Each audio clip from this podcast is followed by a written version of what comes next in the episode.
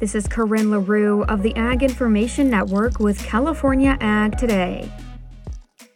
This week, Senator Ted Cruz took to the Senate floor to pass the AM for Every Vehicle Act by unanimous consent. However, Senator Rand Paul, a Republican from Kentucky, objected, blocking the effort to circumvent a full Senate vote. In his objection, Senator Paul claims that quote, mandating that all cars have AM radio is antithetical to any notion of limited government. However, Senator Cruz says AM radio is critical for communicating information during natural disasters and particularly important for rural communities. AM radio is particularly important for rural America. And in rural America, there are many parts of Texas, many parts of other states where farmers and ranchers, the only thing they can get is AM radio.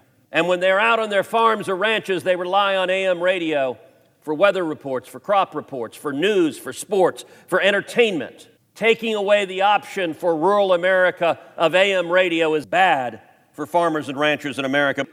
So, while the attempt was unsuccessful, the National Association of Broadcasters views the effort positively, stating, with 192 co sponsors in the House and 44 in the Senate, the bill has gained remarkable momentum.